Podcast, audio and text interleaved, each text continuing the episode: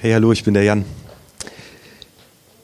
Ich darf heute die Serie Wunderwaffe Wertschätzung abschließen und es wird eine sehr persönliche Predigt. Ich habe in den letzten Wochen oft äh, daran gezweifelt, ähm, ob das überhaupt richtig ist, dass ich Pastor bin. Also mir passiert es immer wieder, dass ich so in so ein Hamsterrad reingerate, wo ich mache und mache und mache und denke, ich müsste die Welt retten. Und wenn ich in diesem Hamsterrad drinstecke, dann fange ich schon mal an zu googeln, was es so für Alternativjobs für Pastoren gibt. Und in so einem Hamsterrad habe ich drin gesteckt. Und gestern hat mich eine wunderbare Frau angesprochen und die sagte zu mir ähm, zur Begrüßung, Hallo Herr Pastor. Und ich verdrehte so die Augen, wie ich nur die Augen verdrehen kann, weil es gibt für mich nichts Schlimmeres, als irgendwie so angesprochen zu werden. Naja, auf jeden Fall war ich äh, letzte Woche äh, im Handyladen und ich habe mit dem Handyverkäufer diskutiert über meinen Mobilfunkvertrag. Und ich schätze, er hat einen türkischen Migrationshintergrund und wir diskutieren und wir diskutieren. Und irgendwann setze ich mich so hin, wir waren beide schon außer Atem, mir war es nicht günstig genug. Und er schaut mich so an und sagte, was machst du eigentlich beruflich? Und ich sagte, ja, ich bin Pastor. Und er guckt mich an und seine Augen werden so groß und er sagt, was? Ich habe nicht gedacht, dass so ein Pastor aussieht. Ich sagte, ja, und dann sagt er, naja, ehrlich gesagt, ich habe noch nie einen Pastor gesehen. Da sage ich zu ihm, ja jetzt, jetzt weißt du, wie einer aussieht. Und er so, okay, kümmern wir uns um deinen Handyvertrag. Herr Pastor. Yeah.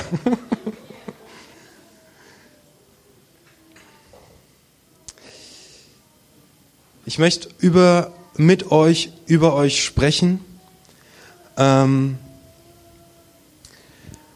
was Jesus Christus am Kreuz für uns getan hat.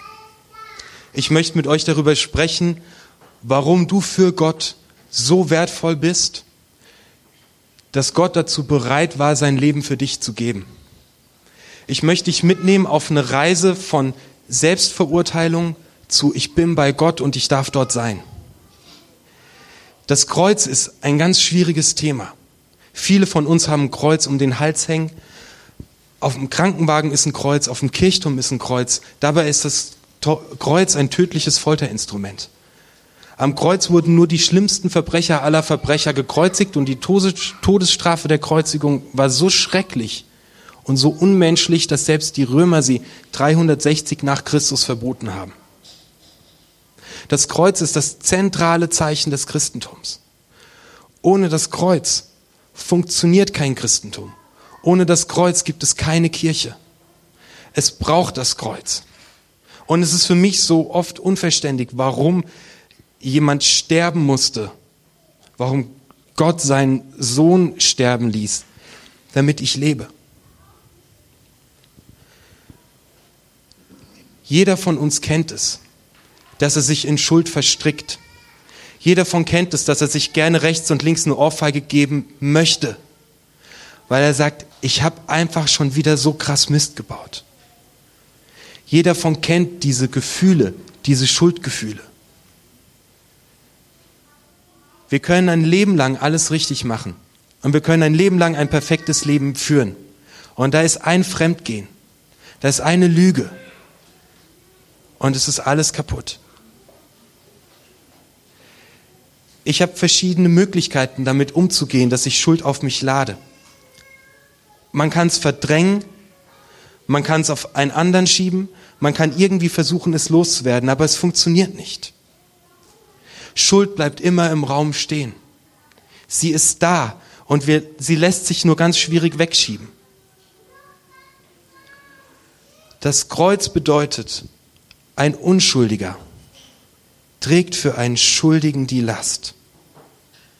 Ein Unschuldiger stirbt für jemanden, der schuldig ist.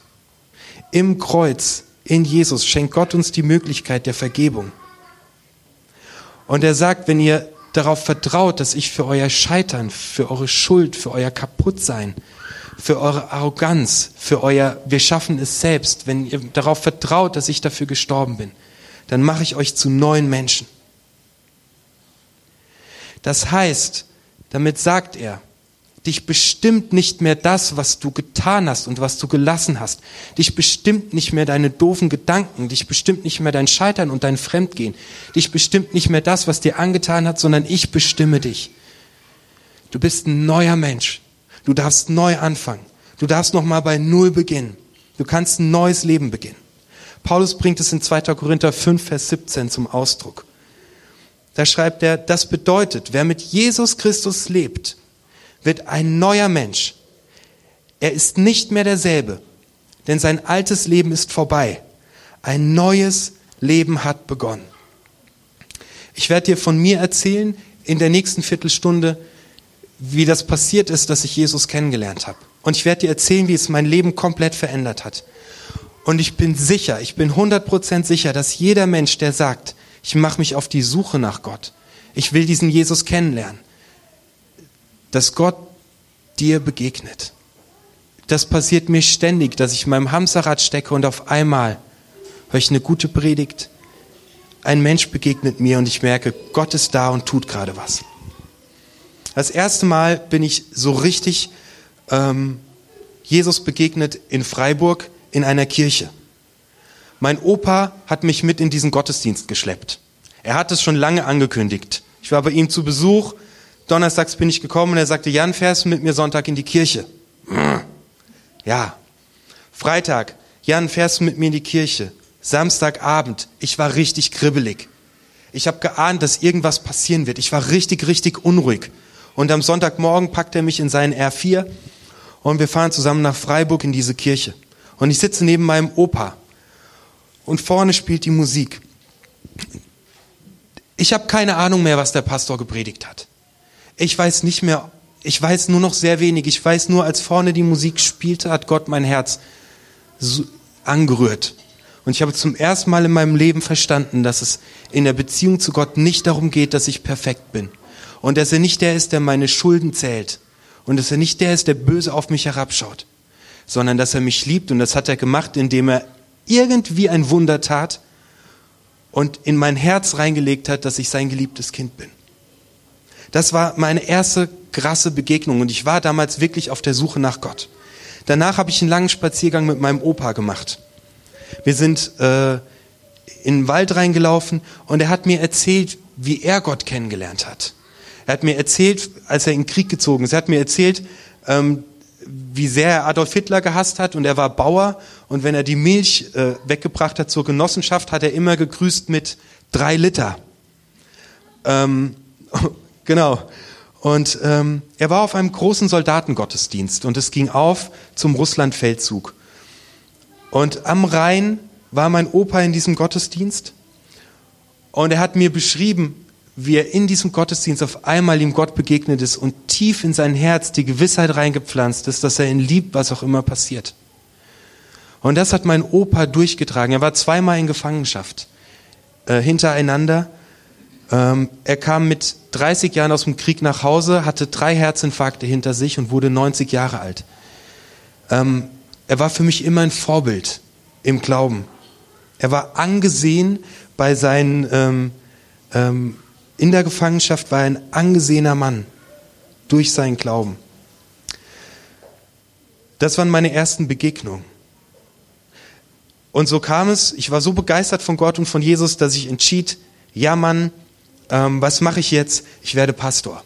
Und ich habe angefangen, Theologie zu studieren. Und jeden Tag, mit dem ich Theologie studierte, wurde ich irgendwie frommer. Oder ich versuchte frommer zu werden. Oder ich versuchte alles perfekt zu machen und ich hatte irgendwann einen Spitznamen, ist kein Scherz. Wenn mich irgendjemand von euch so nennt, gibt's wirklich Ärger. Unser Hebräisch-Dozent nannte mich immer der fromme Mann. Ich weiß nicht, der hat keine Ahnung, das war mein Spitzname. Ich war auf jeden Fall der fromme Mann. Ich habe versucht, wirklich so alles zu geben und perfekt zu leben. Und wenn mich keiner gesehen hat, dann habe ich mir Ohrfeigen gegeben, weil ich es nicht geschafft habe, irgendwie so zu sein, wie ich mir dachte, dass man sein, zu sein hat, wenn man Christ ist und gerade wenn man Pastor wird. Und ich habe so eine Angewohnheit gehabt, ich bin jeden Tag im Wald spazieren gegangen. Ähm, und ich habe gesungen. Also ich habe einfach Lobpreis gemacht, ich habe Lieder gesungen, habe meinen Sohn im Kinderwagen geschoben und ich habe Gott immer so dabei erzählt, wie scheiße ich bin. Äh, und Buße getan und Lieder gesungen und ich stehe auf einmal mitten im Wald und ich höre mitten im Wald eine Stimme. Und diese Stimme sagt sehr, sehr laut, ich kann das Geplär deiner Lieder nicht mehr hören. Okay? Ich habe niemanden gesehen, der da steht. Da war niemand. Bäume können nicht sprechen. Also habe ich alles, was wahrscheinlich ist, ausgeschlossen und das Unwahrscheinliche angenommen, dass gerade Gott was gesagt hat. Und das war genau das, was ich nicht hören wollte. Hättest du mir gesagt, ich kann das Geblär deiner Lieder nicht mehr hören. Und ich laufe weiter und auf einmal sehe ich vor meinem inneren Auge eine wunderschöne Perle. Und diese Perle ist ummantelt von so einer richtig dicken, dicken Dreckkruste. Und es macht einen Schlag und diese ganze Dreckkruste, die fliegt weg und es ist nur noch diese wunderschöne Perle da. Und mit einem Mal habe ich begriffen, das, wie ich mich selbst gesehen habe und wie ich dachte, dass Gott mich sieht, war dieser dreckige, krustige Ball. Und Gott hat diese Kruste weggesprengt und hat mir diese Perle gezeigt, um mir zu zeigen, Jan, so sehe ich dich. Ich habe dich neu gemacht. Du bist ein neuer Mensch. Meine Sicht auf dich ist eine andere Sicht auf dich als deine. Und ich möchte dir sagen, die Sicht, die Gott auf dein Leben hat, dass wie er dich sieht, wie er dich anschaut, das ist eine andere Sicht als die, die du auf dein Leben hast. Denn Gott sieht dich als eine wunderschöne Perle. So hat er dich gemacht und so sieht er dich. Und wenn du dich selbst siehst als schmutzig und als dreckig und verkrustet, dann sage ich dir, dass Gott dieses wegsprengt. Weil er sieht dich als diese Perle. Für ihn bist du wunderbar. Mir hat das Bild sehr, sehr krass geholfen.